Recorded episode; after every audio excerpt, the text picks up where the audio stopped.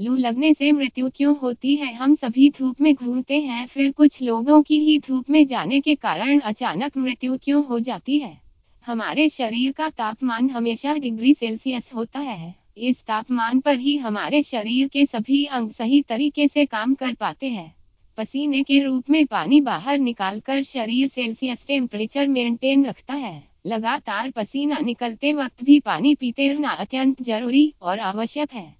पानी शरीर में इसके अलावा भी बहुत कार्य करता है, जिससे शरीर में पानी की कमी होने पर शरीर पसीने के रूप में पानी बाहर निकालना टालता है, बंद कर देता है।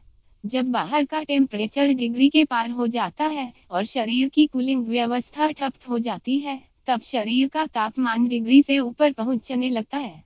शरीर का तापमान जब सेल्सियस तक पहुँच जाता है, तब रक्त गर्म होने लगता है और रक्त में उपस्थित प्रोटीन पकने लगता है। स्नायु कड़क होने लगते हैं। इस दौरान सांस लेने के लिए ज़रूरी स्नायु भी काम करना बंद कर देते हैं। शरीर का पानी कम हो जाने से रक्त गाढ़ा होने लगता है। ब्लड प्रेशर लो हो जाता है। महत्वपूर्ण अंग, विशेषतः ब्रेन तक ब्लड सप्लाई रुक जाती है।